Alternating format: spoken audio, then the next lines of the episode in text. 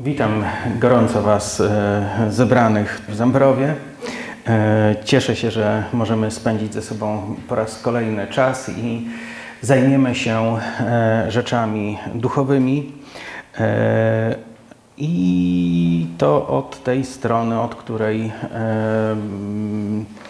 nieczęsto się e, rzeczywistością zajmuję, bo dzisiaj mówić będziemy o kwestiach e, demonicznych, także jak ktoś słabych nerwów, to niech już przestanie słuchać.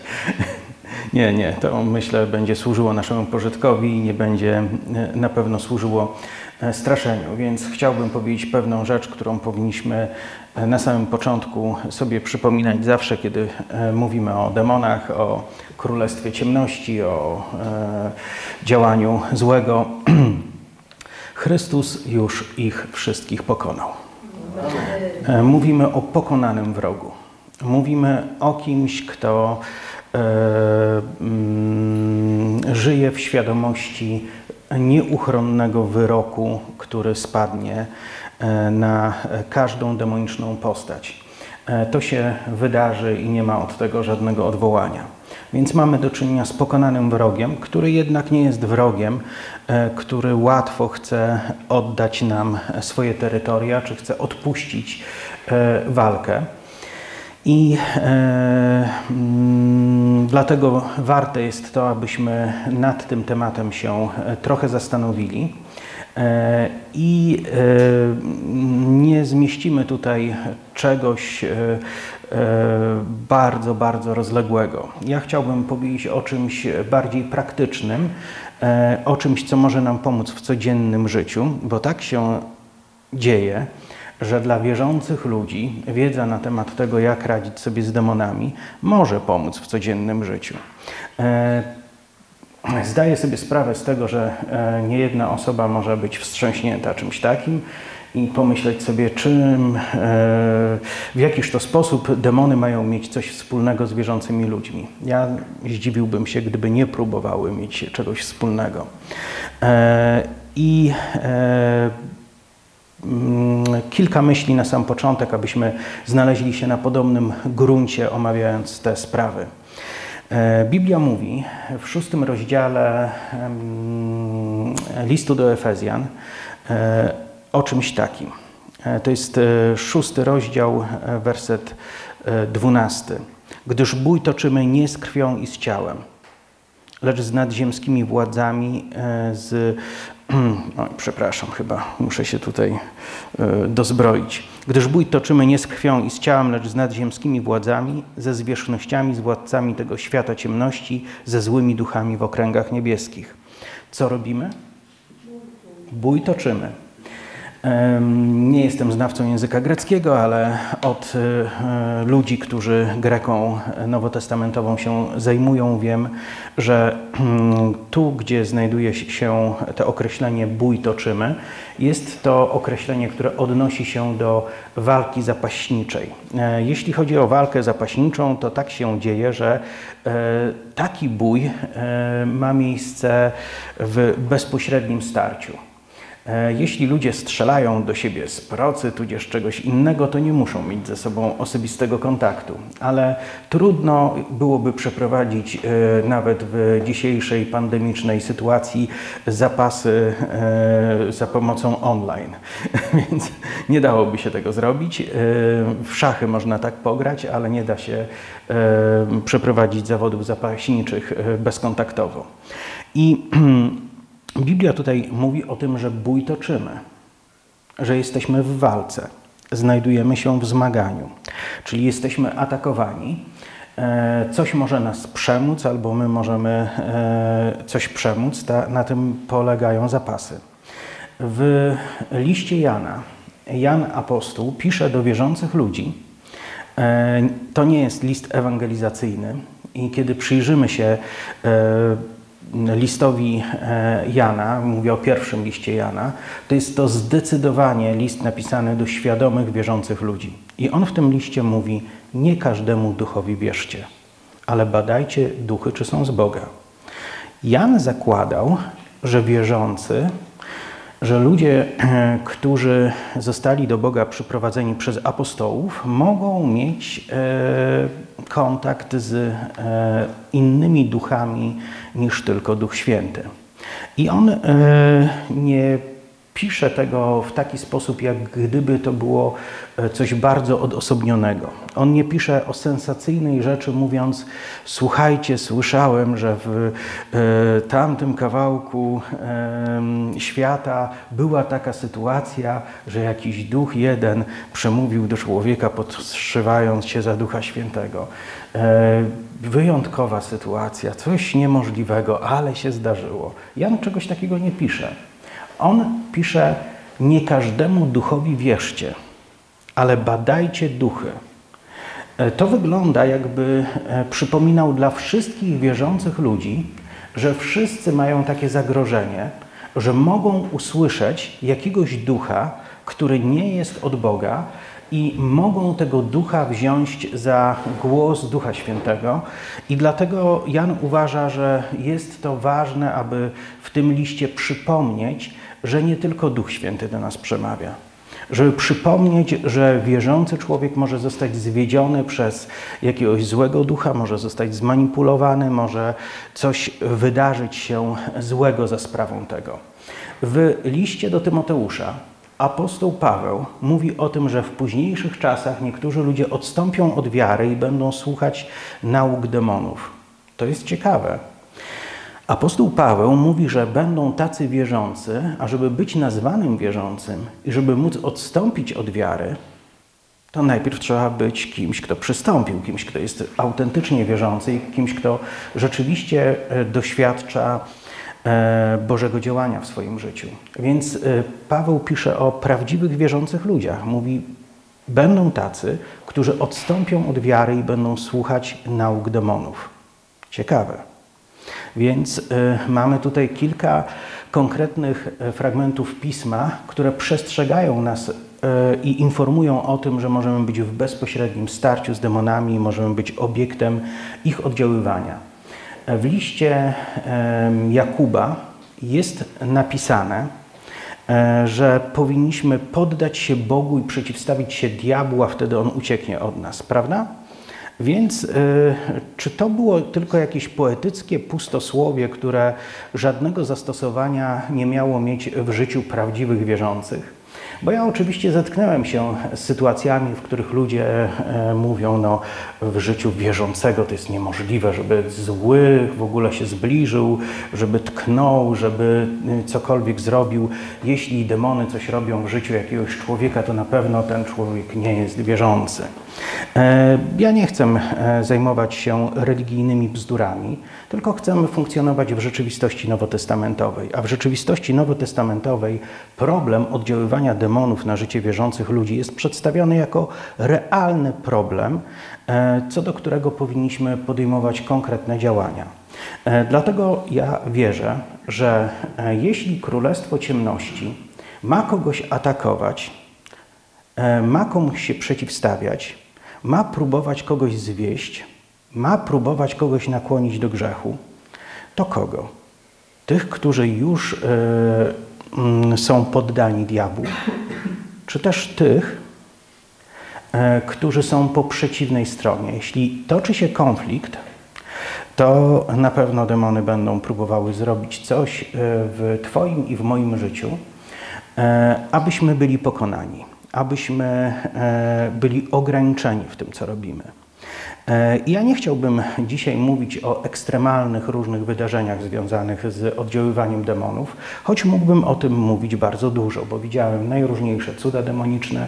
Stałem się bohaterem najgłośniejszych e, relacji dotyczących kwestii związanych z opętaniem i mm, też brałem udział w ogromnej ilości medialnych programów. E, nie dalej jak wczoraj też wspominaliśmy sytuację, bo ktoś oglądał program o tym, jak zostały wypędzone demony z tego domu w Turzy Wielkiej i wiecie, ludzie często kojarzą mnie z jakiegoś tego typu sensacyjnymi wydarzeniami.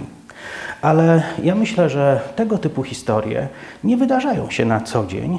E, one mają miejsce i powinniśmy umieć sprostać im, kiedy już stajemy wobec nich, ale większość wierzących ludzi ma o wiele bardziej prozai, E, przepraszam, o wiele e, bardziej e, blisko siebie problemy związane z demonami, których często nawet jako problemy demoniczne nie rozpoznają.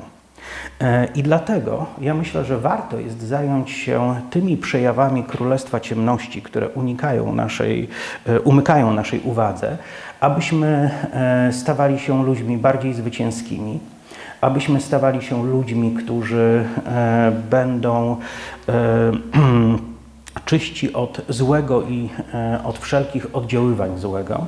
I dlatego warto, abyśmy dowiedzieli się, jakiego rodzaju demoniczne podstępy zwykle są stosowane w stosunku do wierzących ludzi i abyśmy też wiedzieli, jak sobie z tym radzić.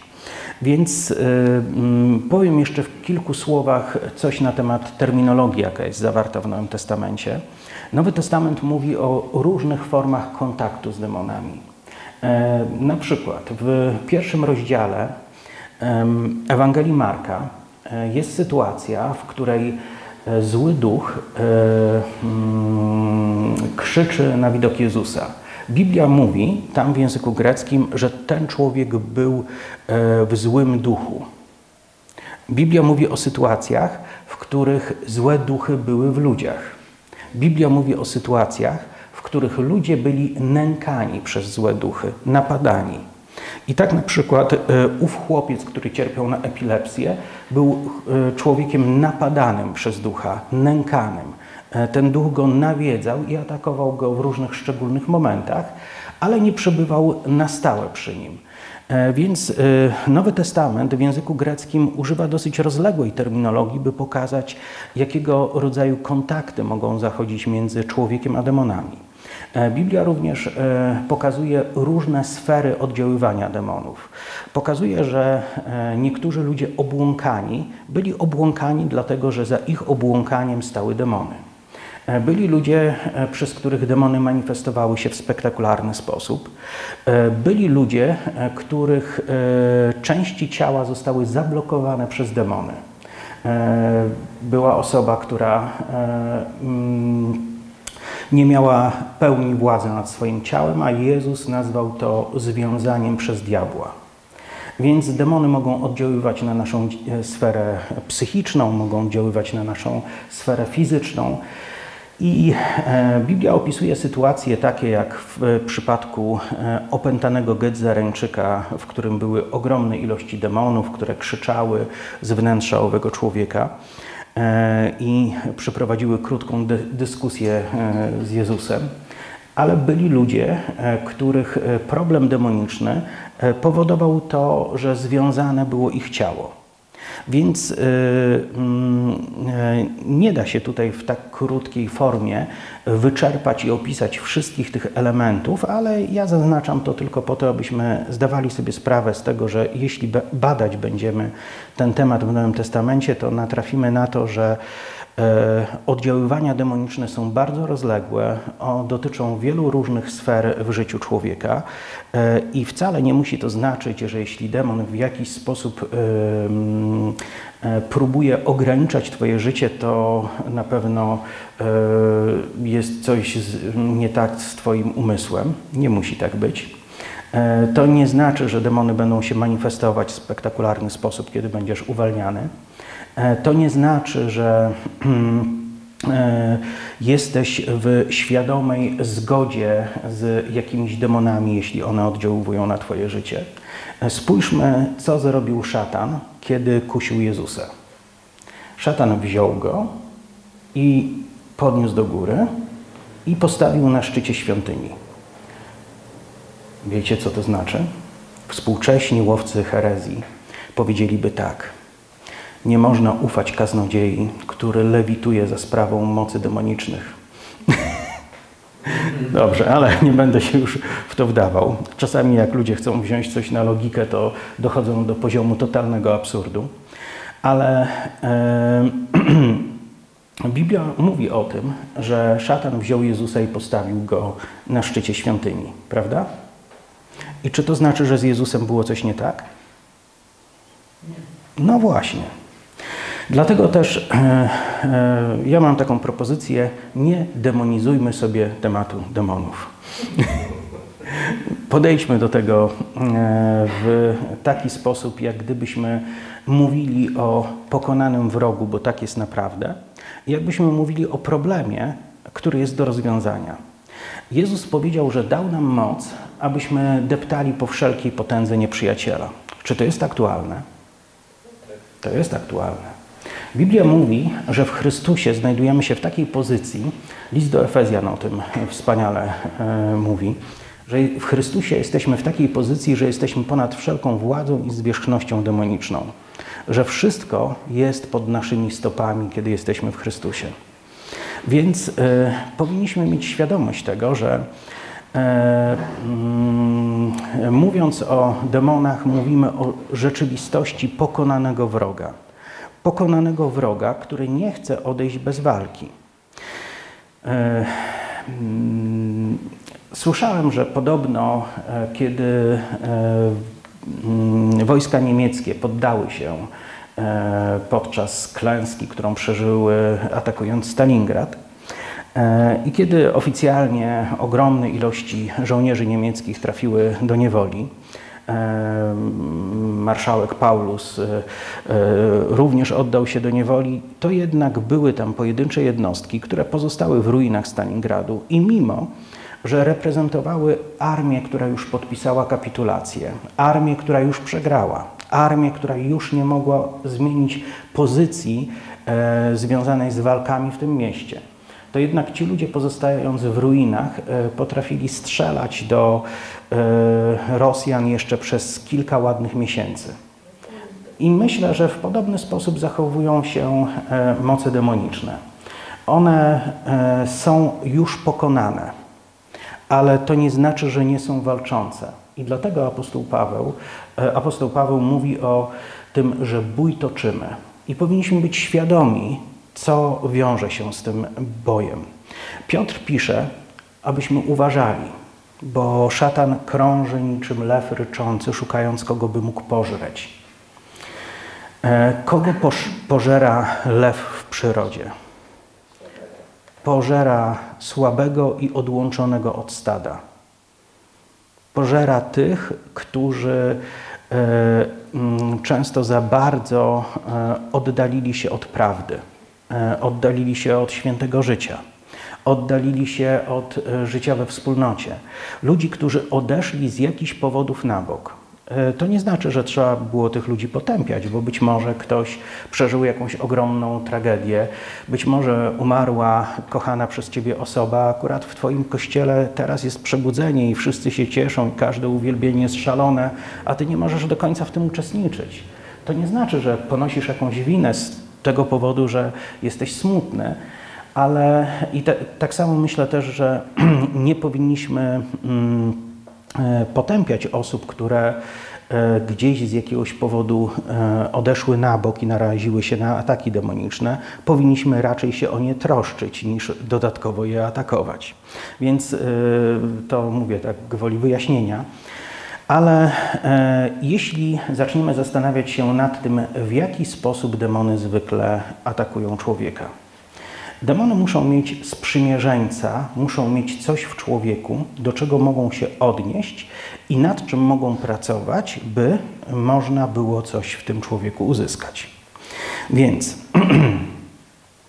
e, jeśli ktoś ma jakieś mm, niezaspokojone potrzeby, demony to zauważą. Jeśli ktoś ma jakieś kompleksy, słabości, jeśli ktoś ma e, jakieś głębokie nieprzebaczenie i rany w swoim wnętrzu, jeśli ktoś e, ma problemy emocjonalne, jeśli ktoś ma coś, co jest jego słabością, e, demony na pewno będą chciały rzucić się właśnie na to miejsce w tobie, które jest słabe, aby tam wydała się duchowa infekcja, aby tam można było tobą manipulować. E, demony robią najróżniejsze rzeczy, aby e, zatrzymać nas, abyśmy byli nieowocni, nieefektywni, nierozwijający się w chrześcijaństwie. I e, czymś, co łączy wszystkich ludzi i czymś, do czego zawsze mogą się przyczepić, jest pewne magiczne słowo nasz egocentryzm. O co człowiek zabiega w swoim życiu normalnie? O co człowiek zabiega w swoim życiu, kiedy nie zna Boga? Główną wartością w życiu człowieka zwykle jest jego osobiste szczęście, jego osobiste zadowolenie. Główną wartością jest to, żeby było mi dobrze. Bo co złego w tym, że chcę, żeby było mi dobrze w końcu, nie? U niektórych to funkcjonuje w taki sposób, że chcę, żeby mi było dobrze, nawet jeśli to będzie kogoś innego kosztowało poważną krzywdę. Chcę, żeby było mi dobrze, nawet jeśli te dobrze będę musiał osiągnąć po trupach. E, bardzo często ludzie e, są totalnie egocentryczni i zdarza się, że kiedy człowiek się nawraca i realnie może przeżyć nowonarodzenie, może przeżyć chrzest w Duchu Świętym, jednak egocentryczna postawa pozostaje w nim bardzo, bardzo silna i diabeł zawsze to zauważy i będzie chciał podsycać ten egocentryzm, e, sprawiając, że taka osoba e, zawsze e, będzie powodowała problemy, które, których niekoniecznie będzie chciała nawet. Ale jeśli ktoś jest mocno egocentrycznie nastawiony, to będzie musiał się porównywać z innymi ludźmi. Jak ta baba mogła przyjść nad, do kościoła w lepszej sukience niż ja? O, podpatrzyła. Takie same perfumy kupiła. A to za bezczelna. nie wiem, zna, nie, wy nie znacie takiej historii. To trzeba być 30, 30 lat trzeba być wierzącym, żeby takie rzeczy cytować. No, ale dzieje się tak, że jeśli ktoś jest naprawdę egocentryczny, E, to przeniesie ten egocentryzm do życia duchowego. To okaże się, że taka osoba koniecznie musi być liderem, ale nie dlatego, że e, tak bardzo kocha Boga i kocha ludzi i chce im służyć, ale dlatego, że musi być w pozycji jakiejś. I nie da się w ogóle bez tego żyć. Chrześcijaństwo bez posiadania jakiejś pozycji nie ma sensu dla kogoś, kto jest e, egocentrykiem. Jeśli ktoś jest egocentrycznie nastawiony, będzie ranił, będzie czasami nawet czerpał poczucie satysfakcji z tego, że kogoś zranił. Nieraz zdarza się, że ludzie e, totalnie egocentryczni odkrywają, że Bóg pobłogosławił ich darem napominania. To naprawdę jest mega użyteczny termin dla ludzi, którzy e, są zapatrzeni w samych siebie. E, możemy nie zdawać sobie z tego sprawy, ale jeśli ktoś nie upora się z kwestią egocentryzmu, jeśli nie zdecyduje się na to, żeby znaleźć się w pozycji sługi wobec Boga i sługi wobec ludzi, E, to wtedy taka osoba może przeżyć całe, długie, trwające wiele dziesięcioleci życie chrześcijańskie i nigdy nie wyleczyć się z tej postawy i ciągle przynosić problemy. Myślę, że gdybyśmy e, wprowadzili taki e, obowiązek sobie, gdybyśmy na przykład wymyślili, który dzisiaj jest? 13. Mój Boże, jaka fajna data. Wyobraźmy sobie 13 kwietnia dzień e, samooceny, jeśli chodzi o e, przyniesione owoce. E, gdyby raz w roku, 13 kwietnia na przykład, każdy wierzący człowiek miał obowiązek spędzić dwie godziny, podsumowując sobie wszystko, cokolwiek zrobił przez miniony rok, jakie przyniósł owoce, co dobrego zrobił. Mógłby też, nie wiem, drugą listę też przygotować. E, I gdybyśmy mieli taki zwyczaj raz w roku, i gdyby, gdybyśmy później jeszcze mieli taki zwyczaj, żeby to zweryfikować i pójść z taką kartką do pastora albo, nie wiem, chociażby do jakiejś osoby, e, która Ciebie na tyle dobrze zna, żeby przyjrzeć się Twoim owocom na kartce i e, zastanowić się, czy owoce na kartce mają coś wspólnego z rzeczywistością. Gdybyśmy coś takiego robili, myślę, że mogłoby nam pomóc. Ale e, są ludzie, którzy nigdy w życiu nie wydali żadnego dobrego owocu. Wszędzie, gdziekolwiek poszli, wszędzie albo się z ludźmi pokłócili, albo ich skłócili ze sobą.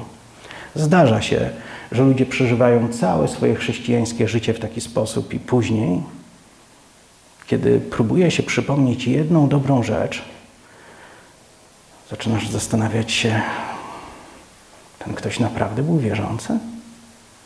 Nie mogę jednej dobrej rzeczy sobie przypomnieć, a znam 30 lat na przykład. Tak bywa.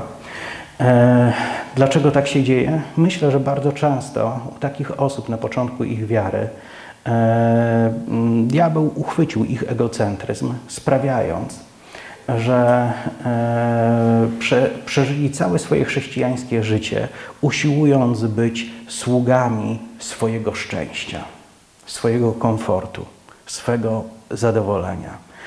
A jeśli wpuścili Boga do swego życia, to tylko po to, by im w tym pomógł. E, poznałem e, wielu ludzi, którzy odeszli od Boga, mówiąc, że Bóg nie spełnił ich oczekiwań. Wiecie, same tego typu stwierdzenie świadczy o tym, że nigdy nie zrozumieli prawdy.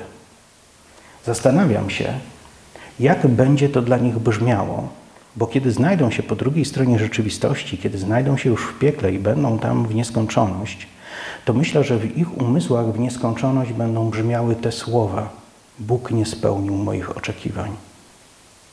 Dlatego nie był wart mojej uwagi, mego posłuszeństwa, mojej wiary, mojego oddania. Po drugiej stronie to nie będzie dobry argument dla nich. E, ale dlaczego ludzie odchodzą od Boga? W związku z tym, że nie spełnił ich oczekiwań, nie wysłuchał ich modlitw, nie zrobił tego, czego od niego się domagali. Dlatego, że ich szczęście, ich zadowolenie i ich potrzeby ostatecznie w ten sposób okazały się ważniejsze niż ich Bóg. Bo jeśli niezaspokojona e, jakaś potrzeba e, stała się przyczyną, e, z powodu której odwracam się od Boga, to w ten sposób wydaje świadectwo, że owa potrzeba jest dla mnie ważniejsza niż ten Bóg. Prawda? Wyobraźmy sobie sytuację mąż i żona. Ona przychodzi i mówi: Kochanie, kiedy mi w końcu kupisz te Ferrari, o którym marzę przez całe życie? On mówi: Wiesz, no, kocham cię, moja droga, i to raczej się nie zmieni, ale jak Ferrari nie ma, tak nie będzie i to też się chyba nie zmieni. Odchodzę, jestem obrażona, mam rację, nie dbasz o moje szczęście. Drogie panie, nie cytujcie mnie w takich sytuacjach. Ale e, to od razu dałoby nam do zrozumienia, że dla owej niewiasty Ferrari było ważniejsze niż e, jej mąż. Prawda? A e, kiedy człowiek robi coś takiego w stosunku do Boga, człowiek, który został poinformowany o wiecznym życiu i wiecznym potępieniu, to naprawdę E, ktoś musi ci pomóc. Sam diabeł musi ci pomóc, żebyś e, swoje motywy ubrał w słowa, a później w czyny i odwrócił się od Boga z tego powodu, że jakieś twoje niewielkie potrzeby w porównaniu z wiecznością zostały niezaspokojone. Egocentryzm to jest ta część ciebie, którą diabeł najbardziej w tobie lubi. E, kiedy diabeł myśli o twojej, e, Twoim egocentryzmie, popada w romantyczny nastrój. E, zaczyna Twój egocentryzm całować niczym Breżniew Honeckera. I chciałby, aby ta więź trwała w nieskończoność. Mamy obowiązek uwolnić się od mm, dyktatury własnego egocentryzmu. Mamy obowiązek ukorzyć się przed Bogiem i powiedzieć Mu: Jesteś ważniejszy dla mnie niż ja sam dla siebie. Spełnienie Twojej woli jest dla mnie ważniejsze niż moje osobiste szczęście tu na ziemi. I nie chodzi o to tylko, żeby to powiedzieć, ale żeby przyjąć taką postawę. Kiedy przyjmujemy taką postawę, pozbawiamy diabła możliwości uderzania w nas w e, tą część naszego jestestwa, która jest najbardziej e, wobec diabła uległa. E, nasz egocentryzm jest jednym z celów numer jeden.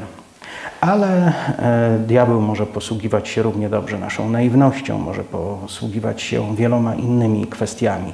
Co robi diabeł, żeby e, sprawić, e, by chrześcijanie stali się ludźmi zneutralizowanymi, nie przynoszącymi owocu, nie stanowiącymi dla niego zagrożenia? Myślę, że to, co robi w przypadku większości ludzi, w przypadku większości ludzi to się udaje, jest to e, coś, co ja nazywam kołysaniem. Więc jeśli myślisz, że diabeł wpadnie do ciebie w stroju e, wokalisty zespołu heavy metalowego z zakrwawioną siekierą w jednej ręce i z odpaloną piłą motorową w drugiej ręce i powie ci, nie możesz czytać Biblii i chodzić na nabożeństwa, to e, tak nie działa. On przychodzi, przytula cię do swojej czułej, kosmatej piersi i zaczynacie lulać. Próbujecie uśpić. Twój ulubiony serial, Twoja książka.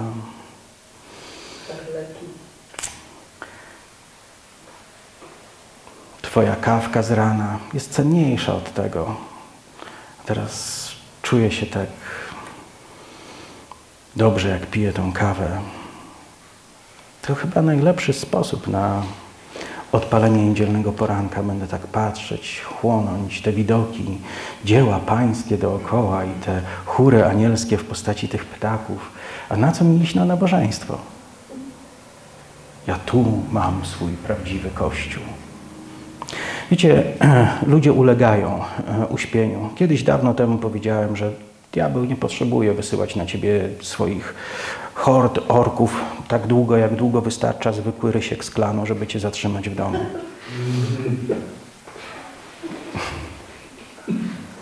Na tym polega usypianie. Robisz rzeczy, które wydają ci się zupełnie niewinne, albo inaczej, które nie wydają ci się być złe, ale które zajmują ciebie na tyle, że koniec końców okazuje się, że e, gdybyś zliczył ja się kiedyś obudziłem wstrząśnięty tą wiedzą. Gdybyś zliczył ilości godzin, jakie poświęciłeś na oglądanie różnych filmów, seriali, najróżniejszych rzeczy, a później zliczył ilość czasu, którą poświęciłeś Bogu, to musiałbyś yy, powiedzieć, no wprawdzie nazywam yy, Boga swoim Bogiem, ale więcej czasu oddaję jak to mawiał Wilkerson, zacytuję klasyka, więcej czasu oddaje tej babilońskiej kapliczce piekieł. Jak Wilkerson mówił o telewizji. Ale... Tak. To jeszcze to był, to był stary typ babilońskiej kapliczki piekieł. Ale wiecie, niestety jest to prawdą, że kiedy diabeł zagospodaruje nasz czas, e, to on w ten sposób nas zneutralizuje. Trudno żyć w duchowej wrażliwości, e, kiedy codziennie człowiek spędza kilka godzin przed telewizorem i codziennie napełnia się jakimiś świeckimi e, treściami e, i niezbyt często zdarza mu się zaglądać do Biblii. Ja bardzo często używam tego przykładu i po raz nie wiem, który powiem to również Wam że z Bożym Słowem jest jak z benzyną do samochodu. Nie wystarczy wiedzieć, że benzyna jest dobra, by za jej e, pomocą przemieszczać się w tym samochodzie. Ale jeśli nie zatankujesz, nie pojedziesz. To, że wiesz, że benzyna działa, to, że kiedyś tą benzynę wlewałeś do baku, to, że kiedyś za tą benzynę zapłaciłeś, to, że kiedyś nawet powąchałeś i pamiętasz, jak pachnie benzyna i to, że nie wiem, wiesz, gdzie jest najlepsza benzyna, to nie sprawi, że twój samochód będzie jeździł. Jeśli codziennie nie zatankujesz swojego samochodu, nie będziesz jeździł. Jeśli codziennie nie napełniasz się Bożym Słowem, e, tracisz napęd. Potrzebujemy e, wypełniać się Bożym Słowem. I wiecie, ja dużo czytam, dużo słucham, nie dlatego, że brakuje mi wiedzy na temat Biblii ale dlatego, że Jezus nazwał to pokarmem. Czy ktoś z Was zgodziłby się z tym? Raz jadłem schabowego. Wiem, że to działa. Super. Starczy raz. To, że kiedyś jadłeś, to nie znaczy, że nie będziesz potrzebował jeść jutro, pojutrze. Potrzebujemy napełniać się słowem. Ale diabeł usiłuje wyeliminować z naszego życia rzeczy, które mogą e, pomóc nam e, wzrastać duchowo. E, będzie starał się wyeliminować z naszego życia trwanie w słowie, trwanie w społeczności, trwanie w modlitwie. I kiedy mm, zaczynamy zastanawiać się nad tym, to możemy zobaczyć, że naprawdę niewiele czasu na to poświęcamy w stosunku do różnych innych zaangażowań. E, czy się dzieje to przypadkiem? Nie wiem, czy zauważyliście. Otwierasz książkę. Nie, w ogóle nie mam głowy do tego dzisiaj.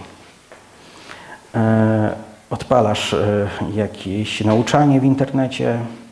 Mm, nie mogę się skupić. Włączasz jakiś durny film przepleciony godziną reklam. Udaje się skupić. Zauważyliście to? Naprawdę, w tym musi ktoś pomagać, nie? Rzeczy, które mają wartość i mogą mieć na ciebie pozytywny wpływ, e, nie zachęcają cię, nie pociągają cię. Ale za to rzeczy, które są puste lub mogą mieć na ciebie negatywny wpływ, przyjmujesz bez e, wysiłku i oddajesz im swój cenny czas, którego nigdy nie odzyskasz. To on nigdy nie wróci. Czas, który zmarnujemy, stracimy na zawsze. Ciekawe, prawda? Czy to się dzieje samo? Myślę, że diabeł czuwa nad nami, że wiele demonów czuwa nad nami i szuka takiej sytuacji, w której będzie można przekierować naszą uwagę i utrzymać na czymś, e, gdzie ta uwaga utkwi na bardzo dużą ilość czasu. Diabeł jest strażnikiem Twojego czasu. Usiłuje zabrać Twoją uwagę, byś nie, poświęcał, nie poświęcała jej Bogu. I e, ten sposób usypiania duchowego jest jedną z najczęściej stosowanych metod e, diabła w stosunku do wierzących ludzi, dlatego że w przypadku zdecydowanej większości ludzi to się sprawdza. E, I chociaż nie będę tego eksplodował dalej. Kolejna rzecz dość częsta. Ja bym się zdziwił, gdyby na sali nie było chociaż jednej osoby, która tego doświadczyła. E, kiedy tylko zaczynasz zajmować się rzeczami duchowymi, od razu ogarnia cię senność. Czy ktoś miał coś takiego? Cierpi na bezsenność. Do czwartej rano ogląda telewizję. Ale jak o dziewiątej wieczór e, otworzy Biblię, śpi jak aniołek. To nie jest odosobnione. To nie jest odosobnione. Wiecie, ja też jako kaznodzieja, głoszący w niezliczonej ilości kościołów i wspólnot, zauważam to, że niektórzy ludzie e, mają chyba zainstalowany taki przycisk, że jak diabeł jest zdenerwowany, że może się wydarzyć coś takiego, że ten człowiek e, rozbudzi się duchowo, to przychodzi ten przycisk, naciska i od razu taka osoba przychodzi w stan hibernacji. Bardzo często, kiedy mówi się rzeczy, które ktoś właśnie powinien usłyszeć dla własnego dobra, zdarza się, że takie osoby natychmiast zasypiają. Ciekawe. Jest to też ze jeden ze sposobów działania demonów. E, jednym z bardzo częstych sposobów działania demonów jest to, że, wywołuje że demony wywołują konflikt. E, jakiś czas temu, e, też dzięki pomocy Marka, zrobiliśmy e, wykład Johna Wimbera. On jeszcze nie został opublikowany, ale jest przetłumaczony i nagrany. No i na tym wykładzie John Wimber opowiada o swoim nawróceniu. I mówi coś takiego że kiedy pierwszy raz w życiu z żoną, z rana, w niedzielę postanowili pojechać na nabożeństwo, zaczęli przygotowywać do tego dzieciaki, sami zaczęli się przygotowywać, straszliwie się pokłócili. I on powiedział, wiecie, to była nasza pierwsza wyprawa do kościoła. Myśmy nawet nie wiedzieli, że jest taka tradycja. Ale niektóre osoby zdają sobie sprawę z tego, że e, wszelkie napięcia kumulują się w niedzielę z rana, wtedy kiedy wychodzimy na nabożeństwo. To nie jest przypadek. Dlaczego diabeł coś takiego robi?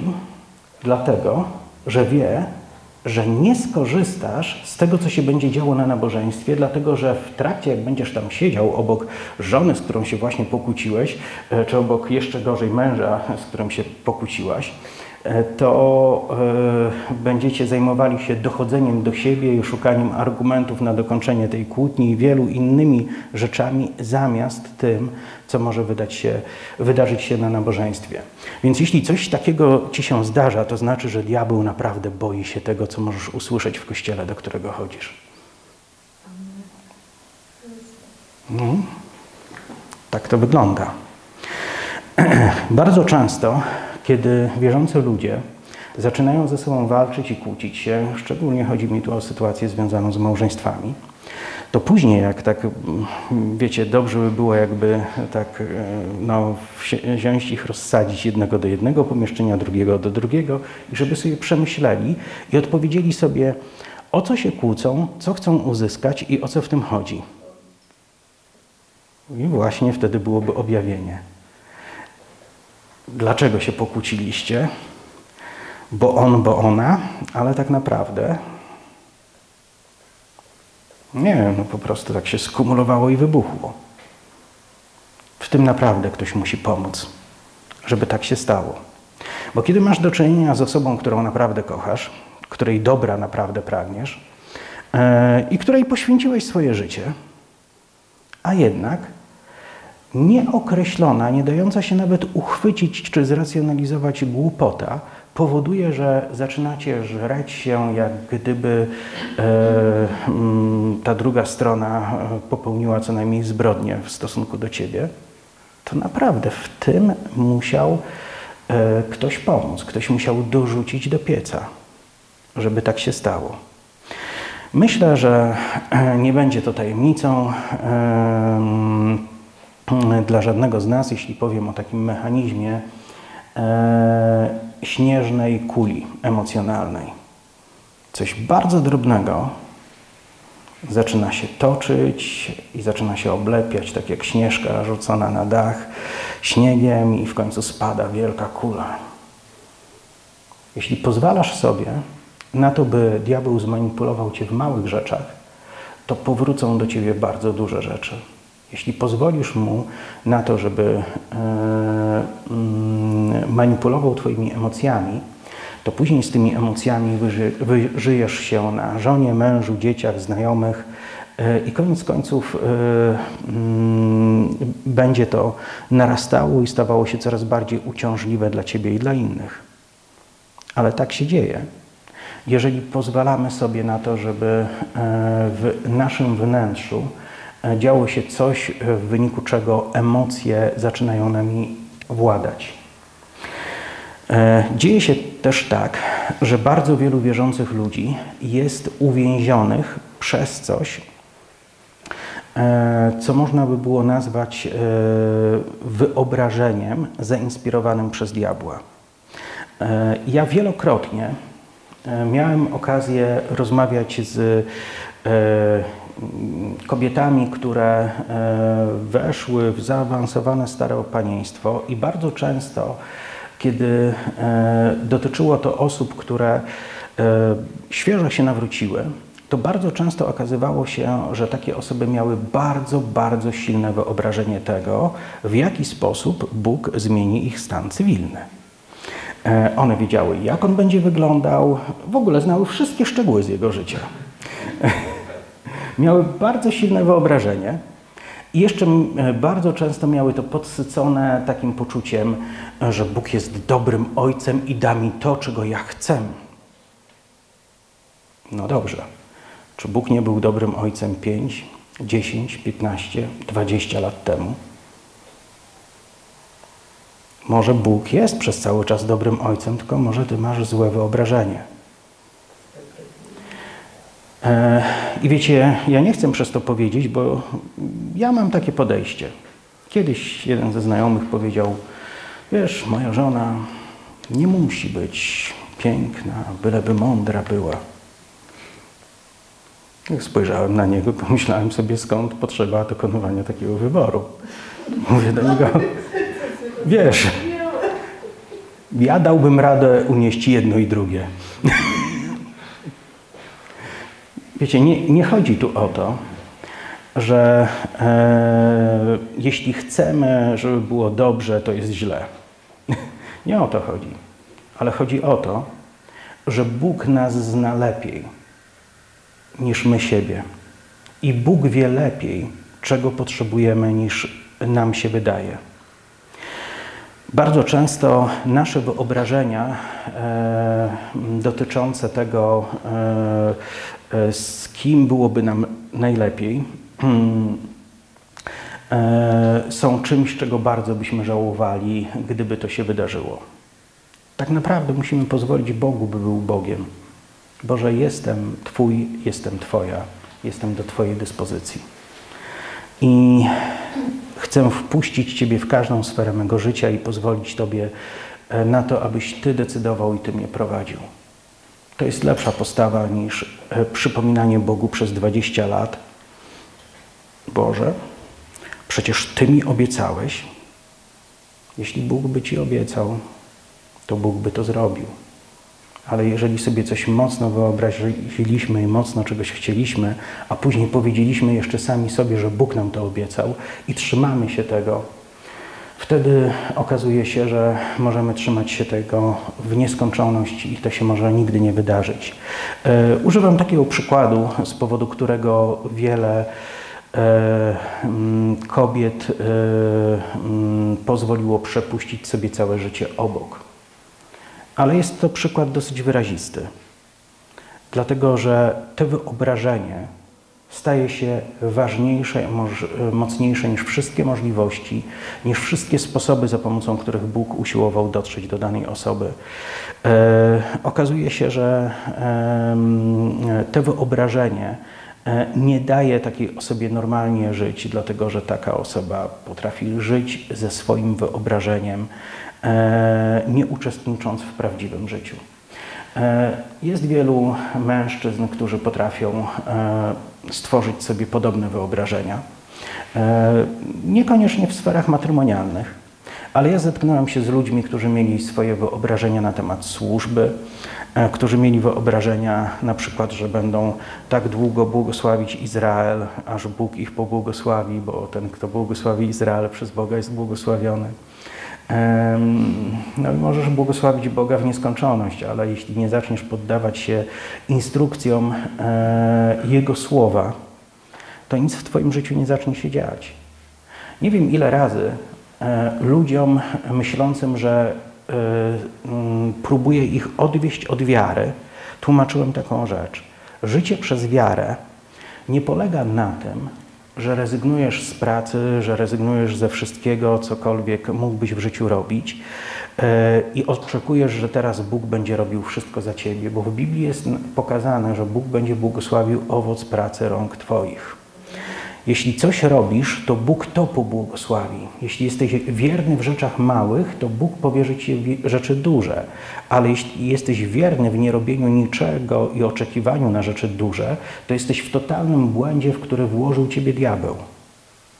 Jeśli nie robisz nic i oczekujesz wielkiego błogosławieństwa, to jesteś w wielkim błędzie.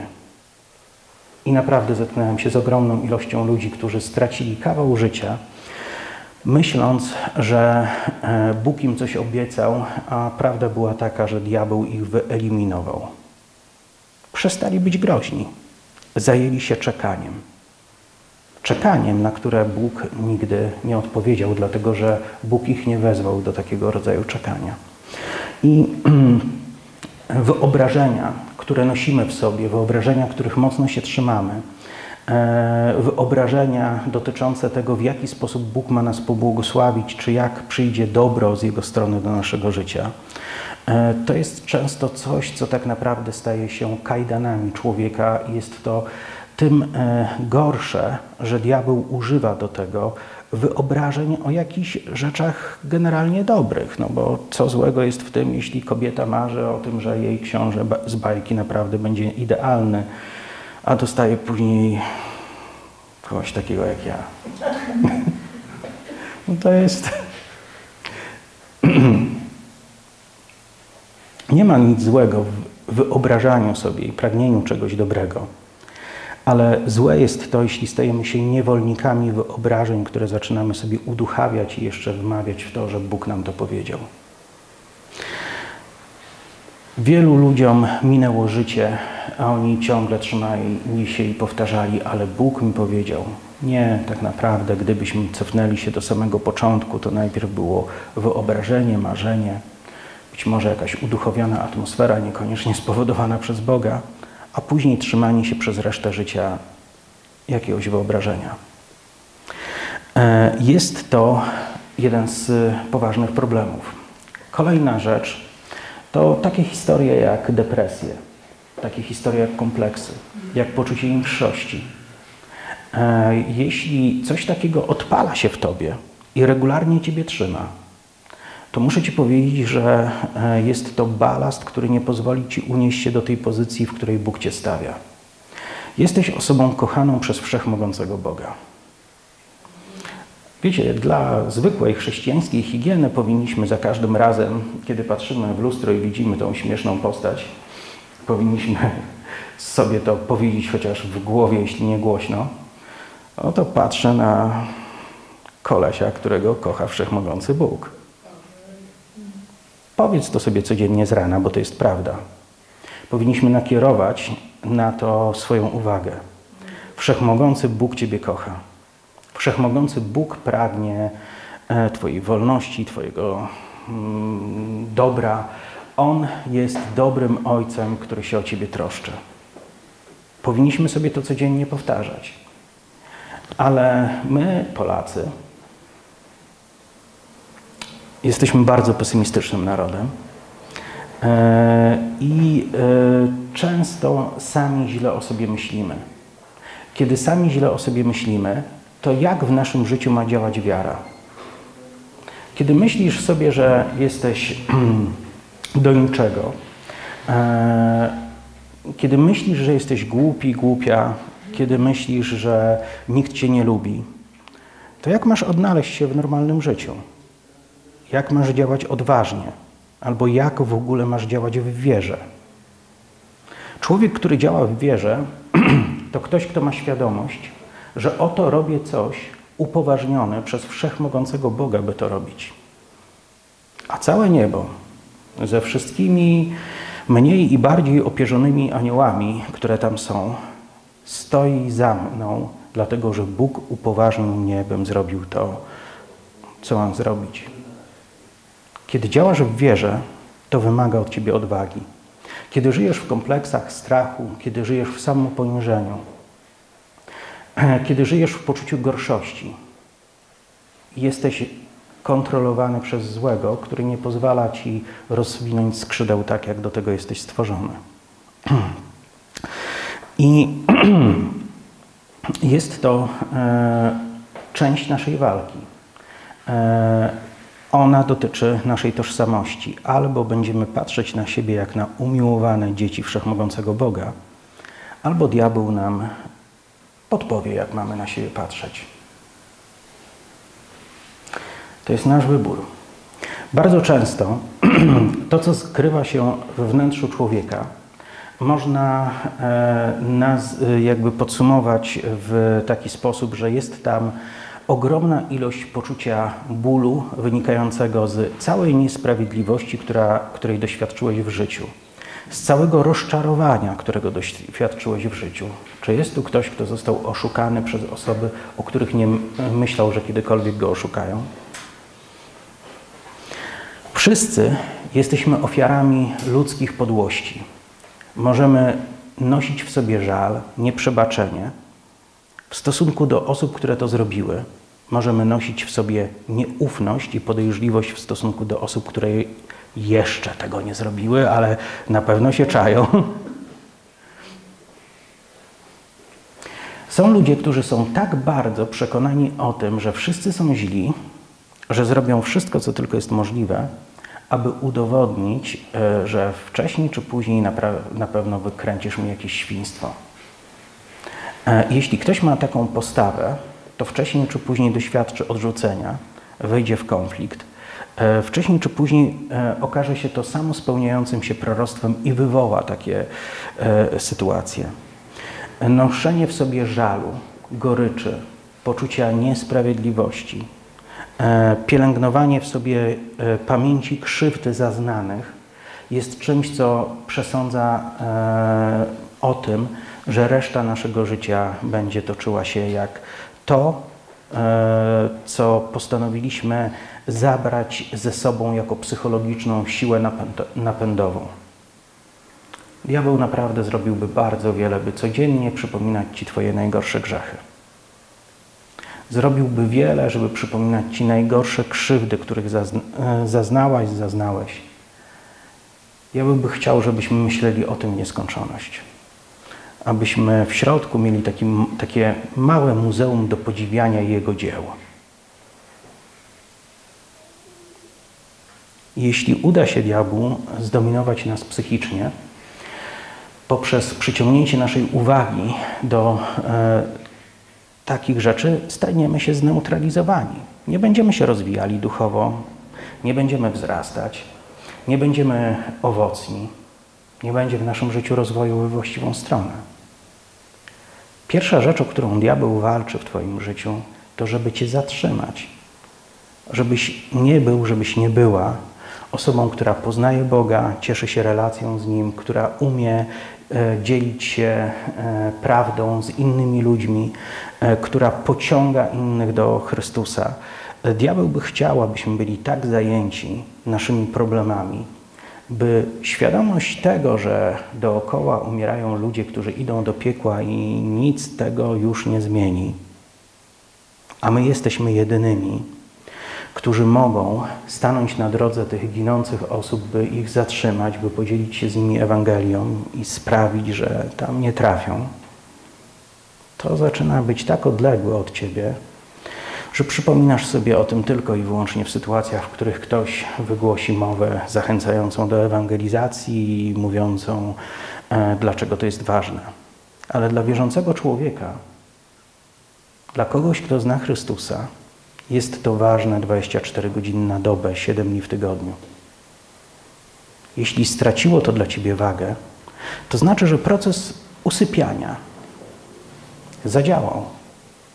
To znaczy, że rzeczy najważniejsze odeszły tak daleko, że nie budzą nas i nie powodują, że e, chcemy coś zrobić.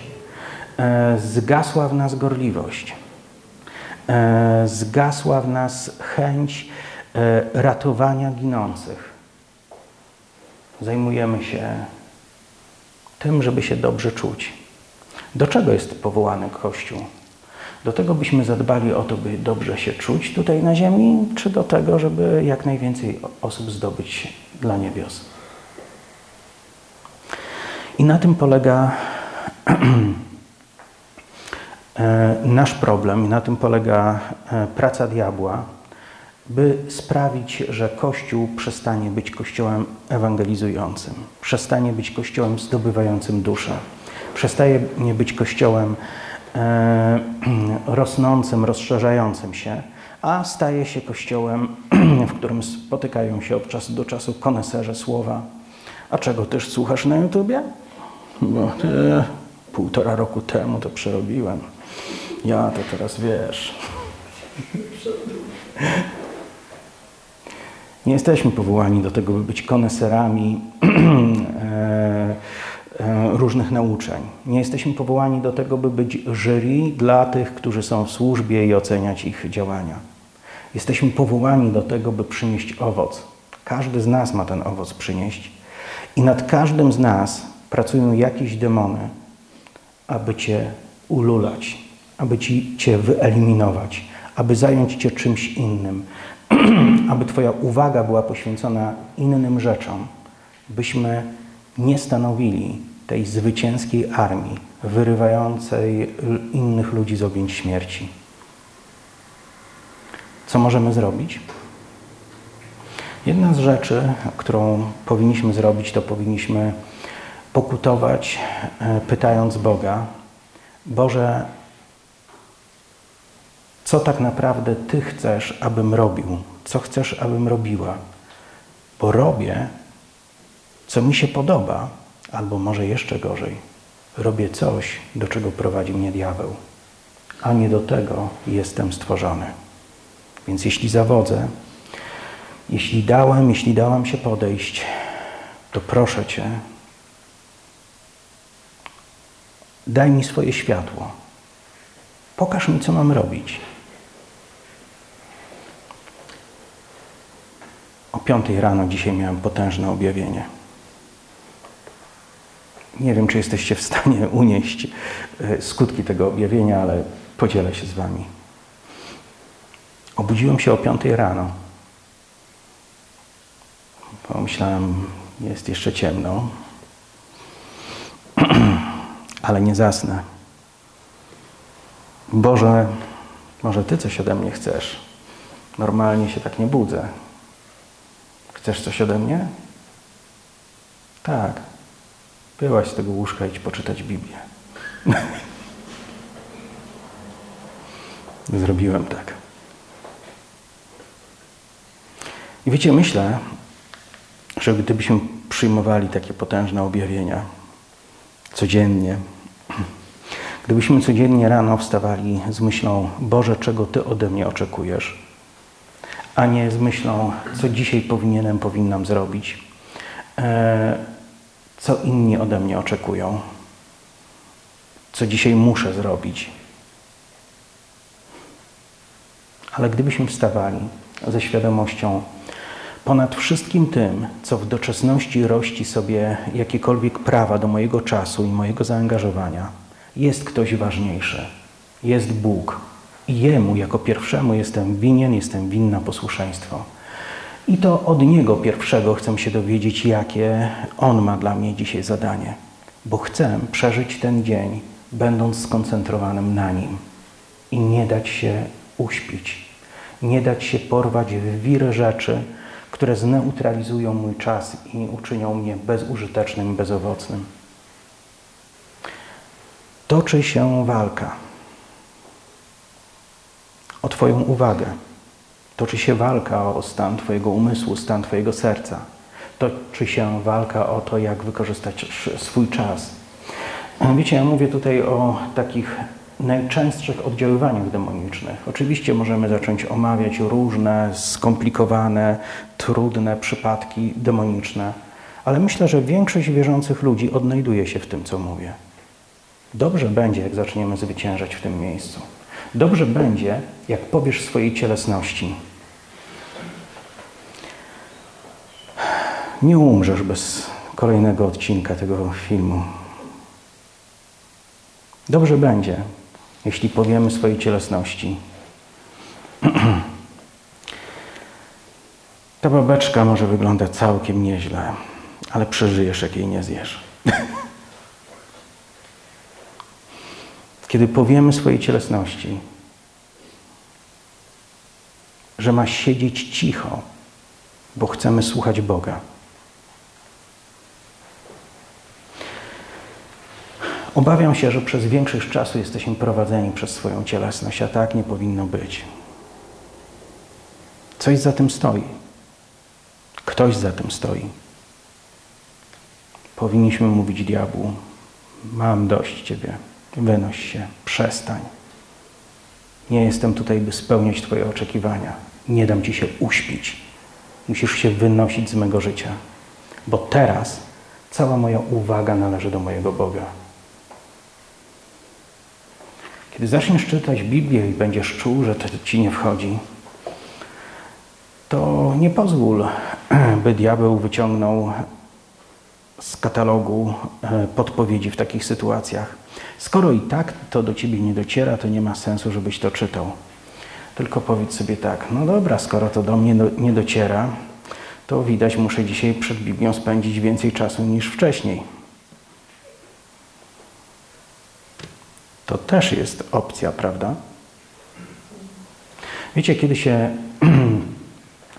e, uczyłem modlić, to odkrywałem to, że kiedy zaczynam się modlić, to przychodzi do mnie bardzo duża ilość myśli. Nie możesz się na tym skupić, to może nie ma sensu, żebyś coś wymuszał, bo na pewno Bóg nie chce od ciebie niczego wymuszonego. Czy ktoś z Was słyszał ten czuły głos diabła w takich sytuacjach? Jest taki pełen troski. On nie chce, abyś zamęczał Boga modlitwami, które w ogóle e, nie są tak na 100% zaangażowane. Tak się troszczy, żeby Bogu się nie dostały Twoje e, mało zaangażowane modlitwy, że po prostu będzie męczył Cię, żebyś się nie modlił. Kiedy uczyłem się tego, jak się modlić, to często myślałem sobie, jestem tak bardzo rozkojarzony. Tak e, trudno jest mi w ogóle skupić się na tym, co powinienem teraz robić, że może nie ma sensu, może będę w innym nastroju. Ten inny nastrój nigdy nie nadszedł. Opór to coś, co musisz przełamać, a nie z czym musisz się pogodzić jak z pogodą opór, który odczuwasz w momencie, kiedy zaczynasz czytać Biblię, słuchać uduchowionego nauczania, kiedy zaczynasz się modlić, jeśli odczuwasz opór, to przypomnij sobie ten werset. Gdyż bój toczymy. Oto przeciwnik stanął w bezpośrednim starciu i zaczął cię wypychać z dobrego miejsca, w które wchodzisz. I zachowuje się jak wykidajło stojący przed drzwiami Bożego Królestwa, który chcecie wyrzucić na bruk i powiedzieć, że nikt Ciebie tu nie chce, ani Tobie w ogóle nie uda się tu wejść. Kiedy odczuwasz opór, toczysz bój. Ale jeśli zdecydujesz się pójść do przodu wobec tego oporu, to ten opór ustąpi, a po drugiej stronie będzie Twoja nagroda. Pamiętam, jak zrozumiałem ten mechanizm. Nigdy więcej nie poddawałem się temu, że czytam, nic do mnie nie dociera. Dotrze. Za pół godziny, za godzinę. Nie wyobrażasz sobie, że wytrzymasz kolejne 10 minut czytania takiego bez skupienia uwagi. A po kilku godzinach nad Biblią, kiedy to przełamałeś, myślisz sobie, wow, to dopiero była wyżerka. Naprawdę Bóg dzisiaj do mnie przemawiał nad tym słowem. Modlisz się po 10 minutach, masz już dość i w ogóle syndrom niewyłączonego żelazka, pulsuje, syrena włączona. Wszystko kotłuje się, żeby ci powiedzieć nie, ale przełamujesz to. I okazuje się, że po wielu kolejnych godzinach modlitwy na językach powracasz niczym Mojżesz z Synaju, jesteś jak w niebie, promieniujący i cieszysz się, że tego nie straciłeś. Ale na początku często najważniejszych spotkań z Bogiem przeżywasz coś, co może Ciebie zatrzymać. Kiedy córka, kiedy Syrofenicjanka przyszła, by prosić Jezusa o to, aby uwolnił jej córkę od demona, Jezus nie zareagował. I ona mogła powiedzieć, czy jest sens iść za Jezusem, który w ogóle nie reaguje? Po co? Przecież krzyczę za nim, słyszy mnie i nic nie robi. Obojętne jest mu to, co będzie ze mną czy z moją córką, więc jak go nie obchodzę, to co, co mam robić dalej? No co? Podeszła bliżej i darła się głośniej. I w końcu wywołała reakcję. Uczniowie zaczęli mówić do Jezusa: Panie, weź, weź ją pogoń, odpraw ją, bo wrzeszczy za nami. Jesteśmy na duchowej imprezie, idziemy szukać zgubionych, by ich ratować, a tu jakaś baba przypamiętała się i drze się za nami. Więc widzisz obojętność, widzisz, że ktoś w końcu interweniował, ale przeciwko tobie, nie po twojej stronie. I w końcu Jezus zatrzymuje się i mówi, co chcesz. Kiedy ona mu o tym wszystkim mówi, Jezus mówi, to nie dla ciebie. To, z czym przyszedłem, jest skierowane do domu Izraela, I to z myślą o nich przyniosłem to wszystkie dary. Nie bierze się chleba ze stołu dzieci, nie rzuca go psom. To naprawdę było już trudne. Ale owa kobieta powiedziała, że nawet szczenięta dostają e, okruchy ze stołów swoich panów. Wiecie, ta kobieta rozumiała, że jeśli chce dojść do miejsca, w którym przeżyje nagrodę, to musi najpierw pokonać opór, który jest między nią a nagrodą. Między Tobą a Twoimi największymi triumfami duchowymi nie jest droga wysłana fiołkami, ze śpiewającymi skowronkami dookoła e, i aniołami w rzędzie stojącymi, śpiewającymi Alleluja, kiedy robisz kolejne kroki po tej kwiecistej drodze. Ale między Tobą a Twoim zwycięstwem jest demoniczny opór, o którym apostoł Paweł napisał: Bój toczymy. Musisz wejść w zapasy z postawami psychicznymi, z postawami emocjonalnymi, z e, różnego rodzaju oporem, który zostanie w Tobie wywołany w momencie, kiedy zaczniesz iść we właściwą stronę. To, co Bóg ma dla Ciebie najlepszego, znajduje się za granicami zniechęcenia kiedy przejdziesz najgłębsze zniechęcenie i dalej będziesz szedł we właściwą stronę, wtedy znajdziesz to, co Bóg dla Ciebie przygotował. Jest takie zdanie, które często sobie powtarzam e, i ono jest ważne. Krótkie, ale bardzo ważne. Idź wbrew sobie. Kiedy idziesz we właściwym kierunku, to wiedz, że diabeł zrobi wszystko, byś doświadczył tam maksymalnego zniechęcenia maksymalnego oporu, e, żeby cię zdemotywować. Ale jeśli będziesz szedł wbrew sobie we właściwym kierunku, dojdziesz do miejsca, w którym Bóg ciebie nagrodzi. Więc droga do zwycięstw nie wiedzie przez hmm, kwietne aleje, ale wiedzie poprzez różnego rodzaju miejsca, których demony próbują stanąć na straży, by nas nie wpuścić do tych miejsc. Jednak wszystkie te demony powinniśmy pokonać.